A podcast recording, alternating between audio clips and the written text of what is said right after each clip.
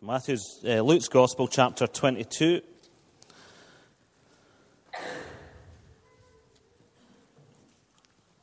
Uh, we're going to read from verse 31, which is on page 1058. So, Luke chapter 22 at verse 31, page 1058. Simon, so this is Jesus speaking. Uh, it's the night before he's crucified. And uh, speaking to one of his disciples who's known as Simon or Simon Peter. So, Simon, Simon, Satan has asked to sift you as wheat. But I've prayed for you, Simon, that your faith may not fail. And when you've turned back, strengthen your brothers. But he replied, Lord, I am ready to go with you to prison and to death.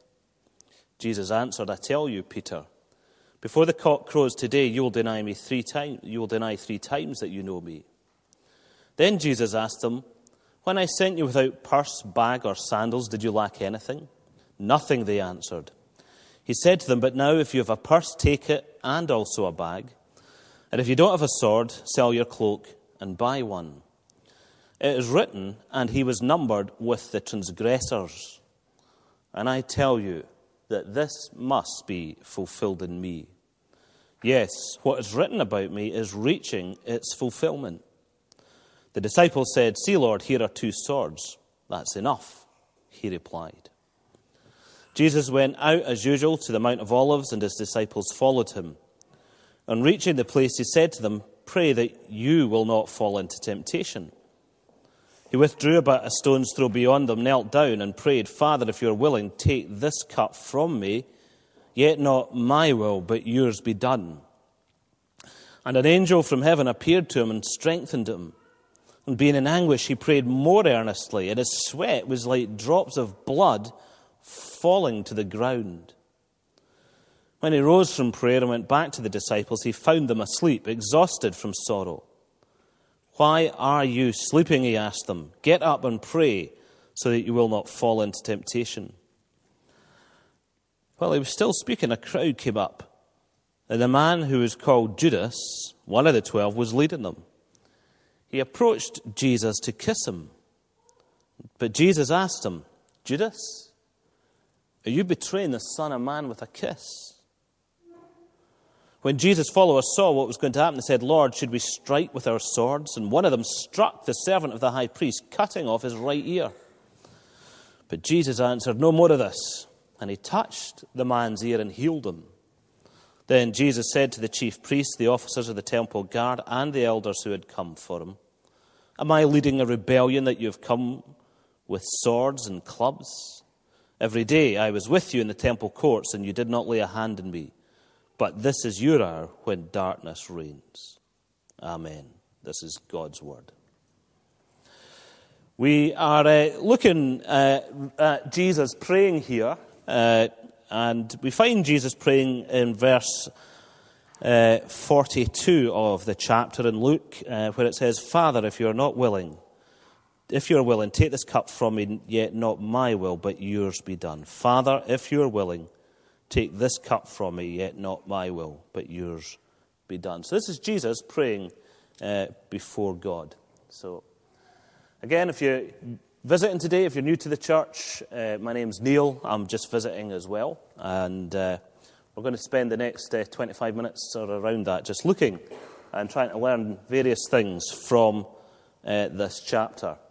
Uh, just before Easter, uh, a few weeks before Easter, uh, there was a footballer who made the headlines, not for a terrible sclaff in front of goals or for a great save or for an amazing hat trick, but uh, Fabrice Muamba, of course, uh, hit the headlines because he uh, had a cardiac arrest and collapsed on the football pitch. And I was reading in one of the newspaper accounts somebody who was there at the match. Uh, he plays for Bolton. I think they were playing Spurs. And he was, this person was at the game, and they said they just felt so awful that they could, they, they, they wanted to do something to help this man. They felt so distressed watching him. And yet, there was, they felt helpless to, to, to intervene. So they're watching somebody struggle and suffer, and uh, yeah, there's nothing they can do to help. And that's, that is an awful feeling to uh, stand by and watch another person suffering and feel that there's nothing that you can do to be helpless. And uh, in that sense of helplessness, lots of people uh, at that time started praying. So uh, this became a bit of a theme in the media for a few weeks. And uh, there was lots of different footballers who were lifting their shirts, and you would see their T-shirt, "Pray for Muamba," and uh, lots and lots of people started uh, praying for Fabrice Muamba. Uh, the newspapers were telling people uh, to pray for Muamba, and even the Sun reminded us that God is sovereign, which was, thank you, Rupert Murdoch. You see, so uh, he's not all bad. And it's an amazing thing, isn't it, that when, when there's nowhere else you can go, that you will then think, right, last resort, I'm going to get on my knees and start uh, pleading with God. But uh, for Jesus and for Christians, prayer isn't the, the, the last resort. It's not where we go when we've got no hope left.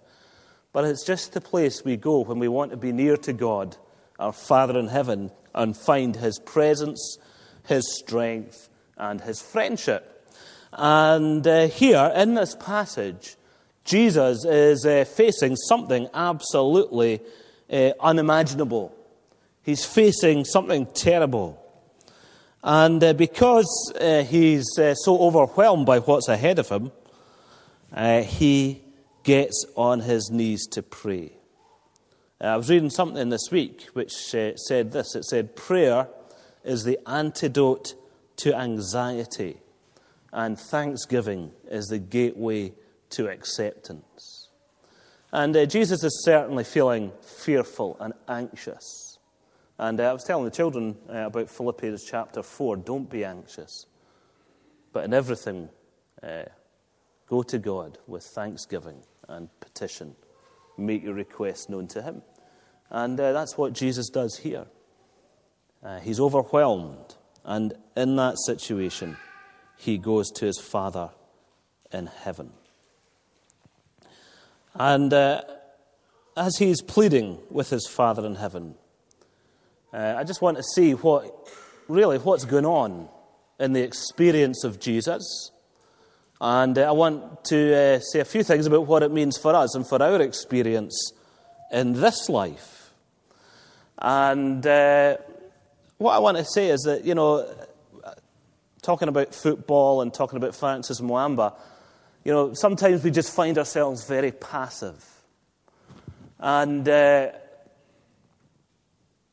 Christianity is not a passive religion, it's a very active religion.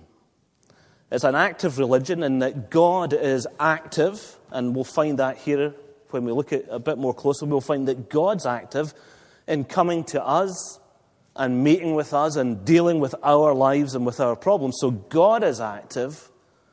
He's not passive. He's not just standing back watching as we make a mess of our lives. So God's active, and then we see that God expects us to be active in response to Him. So there's a lot of activity, and I hope that comes out as we go through the passage. And uh, as we see Jesus praying here, what we see is that an angel comes to strengthen him. So that's the first bit of activity that I'm highlighting. It's in verse 43. Jesus is praying, he's pleading, and we read in verse 43 an angel from heaven appeared to him and strengthened him. And so here's Jesus, he's pleading with his Father in heaven, and God isn't passive in the face of that. When Jesus cries out to God for help, God doesn't sit back, fold his arms, and do nothing. And he's not passive, but rather he sends an angel from heaven to help him, to strengthen him, we're told, and uh, to uh, enable him to face what's coming. This angel is a messenger of God, it's an envoy from heaven above. In Psalm 34, verse 7, we're told that angels have a protective role. The angel of the Lord encamps round those who fear God and he delivers him. So this angel comes to Jesus because Jesus is in trouble. Jesus feels at this point very weak and very lonely. And at this point, he's under tremendous pressure. I'll explain more about that in a few minutes. And he feels overwhelmed and afraid, and he's being faced with great temptation. The cross is right before him now. It's, it's, it's kind of overwhelming his, his, his, his vision.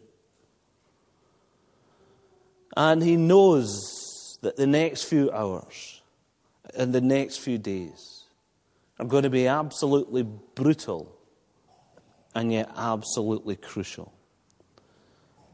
So here's Jesus facing the cross. And as he faces the cross, he feels overwhelmed by the thought of what it's going to bring. And his natural instinct is just to recoil from that. So I don't know if you've ever been sort of near a, a, a burning building or a really sort of fierce source of heat. But when you feel something like that, you immediately, without thinking, you just take a step back. And as Jesus sees the cross coming before him, everything in him wants to take a step back. He doesn't want to enter the blazing building. He doesn't want to have to face the cross. He recoils naturally from the prospect of pain and suffering. The path that Jesus is going to take is set out for him. He will face injustice. He's going to be falsely accused. He's going to be unjustly convicted. And then he's going to be sentenced to a terrible execution. He's going to be left alone abandoned by his disciples, forsaken by his Father in heaven, surrounded by darkness, overwhelmed by death. And so he pleads with his Father.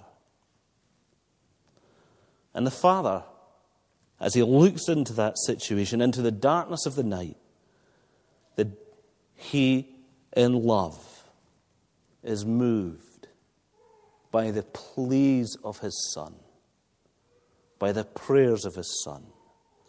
And so he sends help, doesn't forget him, doesn't harden his heart, doesn't turn away. He sends help and strengthens Jesus for what's ahead.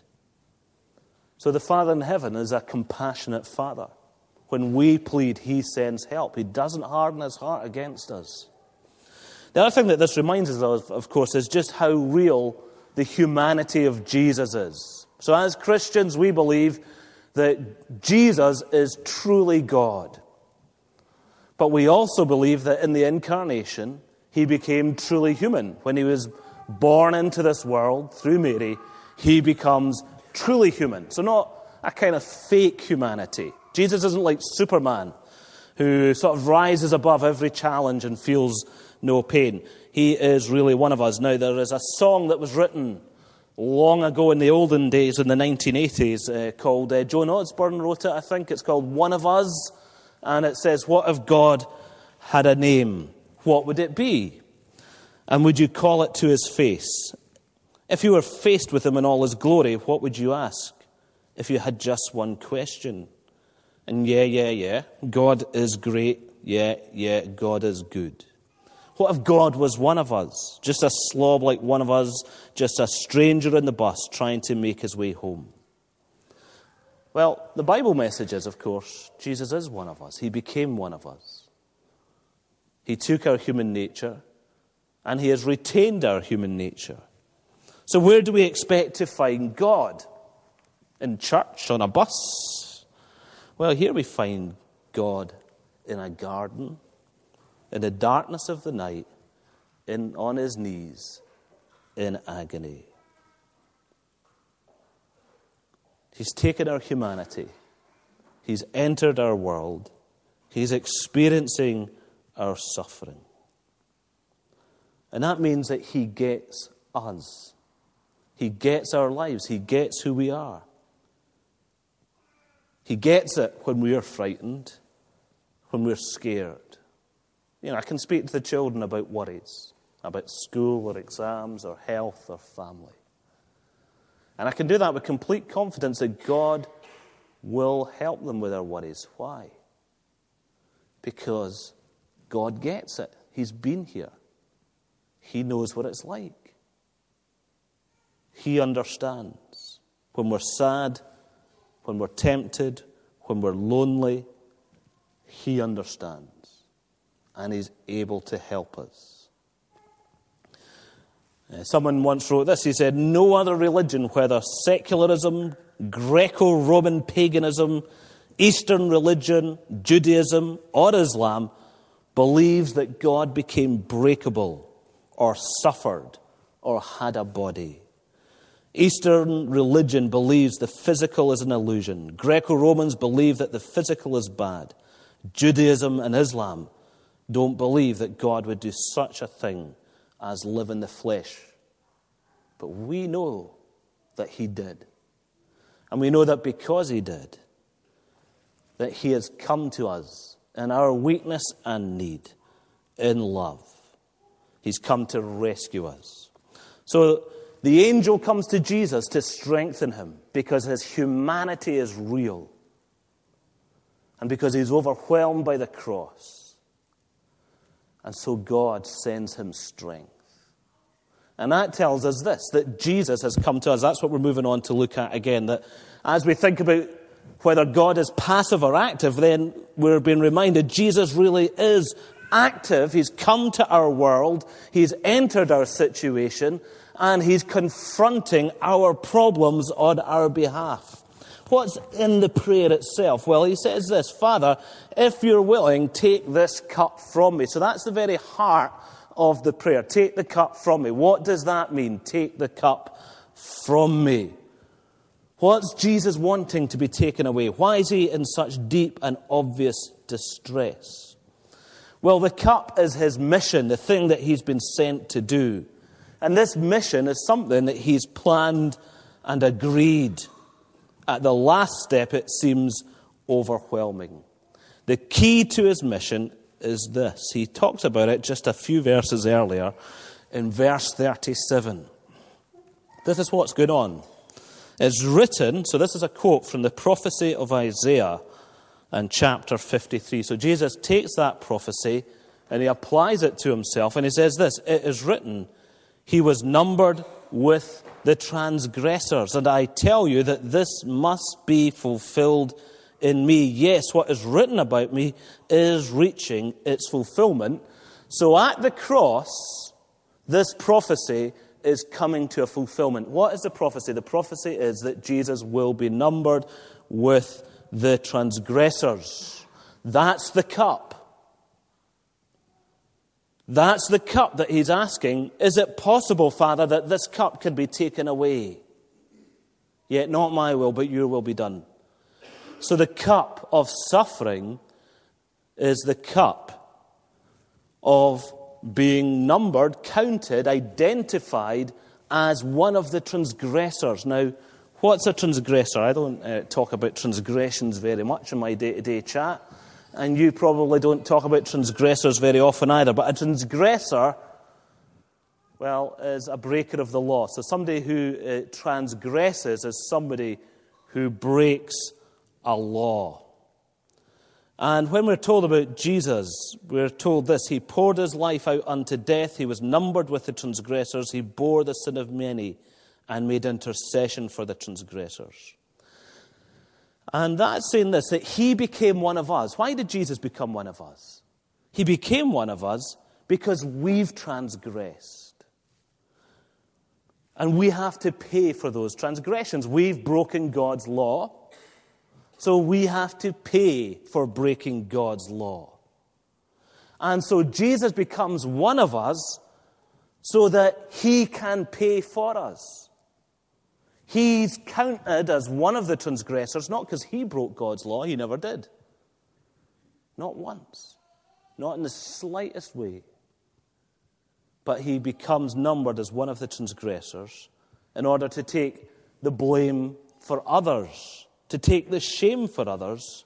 And what Jesus is doing on the cross is, at the cross, he's offering his life to God and saying, through my life and through my death, I will pay the price for the transgression and the sins of others. Now, how can I help you understand sin and transgression? Well, one of the ways that the Bible describes it is as idolatry. Now, I don't know what you, if you know what an idolatry is, but an idol is just something you worship. So, in some religions, people have little idols that they put up, a statue or something like that, and they offer it bits of rice or flowers or whatever they want to offer to it. And they worship this little statue made of stone or wood or metal or whatever it is. Uh, now, you probably don't have an idol like that. You may do, but you may not. Uh, but we have other kinds of idols in our lives, don't we? Uh, I was reading in the newspapers uh, about somebody called the secret footballer. And uh, the secret footballer is a sort of football equivalent of the Stig. So, uh, anyway, this guy, he writes uh, every week in one of the weekend papers. And after the Fabrice Muamba thing, when Fabrice Muamba nearly died, this other footballer wrote, he said this, he said, I have spent my life chasing money, material possessions, and recognition, but I've never stopped to ask why. I guess I, it was just something I thought a person should try to do. I've spent my money, my life chasing money, material possessions, and recognition, but I never stopped to ask why. I guess it was just something I thought a person should try to do. You see, that's his idol. Money, recognition, possessions, those are the things that he worships. Um, in, in the, in, there's a concert hall in Edinburgh. I went to see a band there a few weeks ago called the Civil Wars. And uh, in this concert hall, there's a big sign up in one of the stairwells. And uh, it used to be a church. It's called the Queen's Hall. And uh, the sign says this it says, I am the Lord your God. You shall have no other gods before me. In other words, God's saying, I'm number one. You can't worship money. You can't worship sex. You can't worship possessions. You can't worship anything apart from me. I am number one. And so, when we worship things, when we love anything before God or more than God, even if it's our families, our friends, if we love anything more than God, it's become our idol. We've broken the law, we've transgressed, we've sinned, we've thrown God off his throne, and we've put something else in his place. That's what it is to transgress. And Jesus says, Well, I'll pay for your transgressions. How can Jesus drink this cup when it's so bad? It's because he loves his Father so much. He says, Not my will, but your will be done. It's love that takes Jesus to the cross. Love for his Father in heaven, to obey him and please him, and love for us. The Bible tells us he loved us and gave himself for us. The Bible tells us God demonstrated his love for us in this way Christ died for us while we were still sinners. This is a very personal thing that God has done for us. You see, knowing God's not like kind of knowing the guy who stays down the street, that you kind of recognize him a little bit. You might give him a wave now and then, but you don't really know him. Knowing God is like knowing somebody in your family. There's such a part of your life you can't imagine what life would be like without them. And God wants to be part of your life in that way. He wants to be part of the story of your life. And He's saying, That's why I came. That's why I'm here on my knees, looking for help and strength to carry the sin of this world. So there's a very active God. God hasn't just sat back and ignored you. God hasn't just sat back and folded his arms and left you to it. God has come into our world through Jesus. And God has gone to the cross to carry our sin so that we can be forgiven. The last thing I want to say briefly is then that we need to get up and go ourselves. Instead of being passive and just sitting back in life, we need to get up and go. And the first way in which we need to get up and go is to get up and go to God. God has come to us, and most of us, instead of getting up to meet Him and greet Him, we've spent our lives kind of traveling in the other direction, trying to get as far away from God as we possibly can. And I want to say to you, whether you're a Christian this morning or whether you, you might not be a Christian, and I want to say it to you, if you're not a Christian too, please get up and go and meet with God. Because God has come to meet with you today in love. And you can turn your back on Him, you can give Him the cold shoulder, or you can say, No, God, I want to meet with you as well. And I want to say it is worth going to meet with God because God loves you, because God is love. And His love, the Bible tells us, is better than life itself. How do we see how great God's love for us is? In the fact that Jesus would die for us. God is love. How can we meet with this God? Because as we know, He's also a holy, pure God. He's offended by our transgressions. And so he sent Jesus. And we need to put our faith in Jesus if we're going to meet with this holy God today. We can't just come to him any old way. We need to come through Jesus Christ. We cannot know the love of God without repentance and faith in Jesus Christ turning away from our sin and turning back towards God. And so I'm asking you go to God, give your heart to God today. Take the cup of love that He holds out to you and drink from it. Uh, a, I used to be a minister in Fife, and there was a woman in the church. Uh, whenever her phone went in church, instead of uh, switching it off she would just grab it and she'd go, Hello? It's me! And then she would, Who, is it? And then she would eventually get up and clamber out the seats and out the church. And God is calling you this morning, you know. And I'm asking you, you know, just pick up the phone and answer and say, Here I am, Lord. Yeah, I, I'm not ignoring you anymore. Go to God. And then the other thing that Jesus wants is that we will not only go to Him and find His love and power, but that we will go to the world as well. Jesus said this. He says this. He says, As the Father has sent me, so I am sending you. God sent His Son Jesus into the world, and in the same way, Jesus sends us into the world.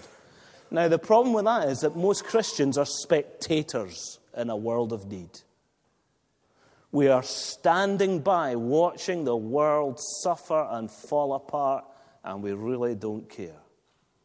We have become really self centered and indifferent and callous. We are full of self love instead of love for God and love for others. When we see the trauma of the world around us, we tend to turn away. And how does that fit with the call of Jesus take up your cross, deny yourself, and follow me. We're supposed to be involved with the needy, broken, hurting people and the needy, broken, hurting places of this world. We're supposed to be the first responders, first in the scene, there to help. Uh, I was in Pilton in Edinburgh this week on Monday night. Uh, we're, going to, we're looking, I'm looking with a few guys at planting a church in Pilton. And uh, one of the guys who was with me is a, a, friend of mine called Mez, who's a minister in Niddrie in Edinburgh. And Mez wants to plant a church or to uh, establish or help strengthen gospel churches in the 50 worst housing schemes in Scotland, which is a great vision. So there we were in Pilton. And I was just drove, driving into Pilton. I just felt so depressed just look bleak and forgotten and neglected and abandoned. And there are plenty of places like that all around us. Sometimes just a little bit up the street, and we never see them. And there are people full of despair, and we've turned our backs on them. And then in our middle class, comfortable situations, we also find lots of lost, broken, lonely, fearful people but we don't want to get involved in the messiness of their lives. We recoil from the cup that Jesus is asking us to take, the cup of service and sacrifice. How can we be ready? Well, what took Jesus from heaven to a dark garden on a hillside in agony in the dead of the night? Love for the Father and love for the world, a heart of compassion. What will take us to a housing scheme in Glasgow? What will take us to a shanty town in Latin America in the name of Jesus? What will take us to the lost and lonely person up your street, maybe next door, lying drunk in their own urine? There's only one thing that will take you to these people, and it's the love of God. And so you need to let God's love take hold of your heart and change your life so that instead of standing back, that you too will have the heart of God to go after a lost, broken, lonely world. Let's stop. I'm going to pray, and then Brian's going to come and take us through the rest of the service, yeah? Lord, we want to say thank you to you for your word. We pray that we will hear it and receive it. We pray for those of us who aren't Christians that we will be uh, ready to go to you this morning, that as we pray and sing over the next few minutes, that we will uh, cry out to you and that we will go to you and ask you for your forgiveness, that we will ask you for your love and for your salvation. And we pray that we will be ready uh, to meet with you in your love, to be changed by your love, and to go and serve in your name and in the power of your love also. Amen. You've been listening to a sermon from St Peter's Free Church in Dundee, the historic church of Robert Murray M'Cheyne. For more sermon content, please visit our website at stpeters-dundee.org.uk. That's www.stpeters-dundee.org.uk. For information and training on persuasive evangelism and how to share your faith biblically, please visit the website of Solas, the Centre for Public Christianity, at solas-cpc.org. Once again, that's www.solas-cpc.org. Thanks for listening.